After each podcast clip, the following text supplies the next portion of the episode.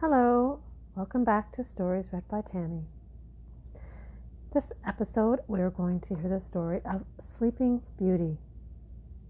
There once was a king and a queen who waited a long time to have a child.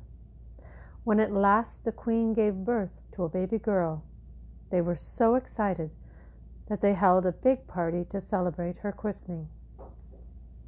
The king and queen invited all seven fairies in their kingdom, who came with very special presents for the baby. The king had solid gold plates, knives, and forks made for them. But there was an eighth fairy who had been forgotten. She came stomping into the castle. Quickly, the servants laid a place for her at the table, but the plate, knife, and fork weren't made of gold. One of the youngest fairies, sensing trouble, hid as soon as it was time to give the presents. The first fairy gave the princess the gift of beauty. The second gave good temper. The third gave grace. The fourth fairy gave a wonderful singing voice. And the fifth and sixth fairies bestowed gifts of dance and music. Then the angry fairy said, And when she is sixteen, she will prick her finger and die. Imagine everyone's horror. But the young fairy in hiding came out and said, She will not die. She will fall asleep, and so will all the court.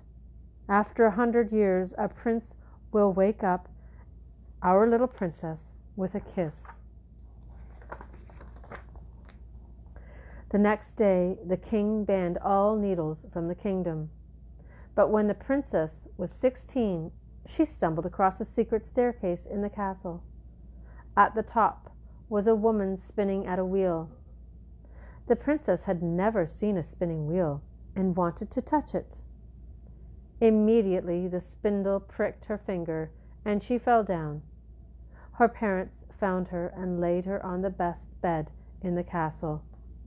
Then they fell asleep too, along with the servants, cats, and dogs. A hundred years had passed when a young prince found a huge hedge of thorny roses. As he touched them with his sword, they sprang apart. Behind the hedge was a castle. The prince went inside and found everyone fast asleep. The prince roamed through the castle until he found the room where the princess lay. He bent down and kissed the sleeping beauty. The princess smiled and sat up, astonished to find the prince there.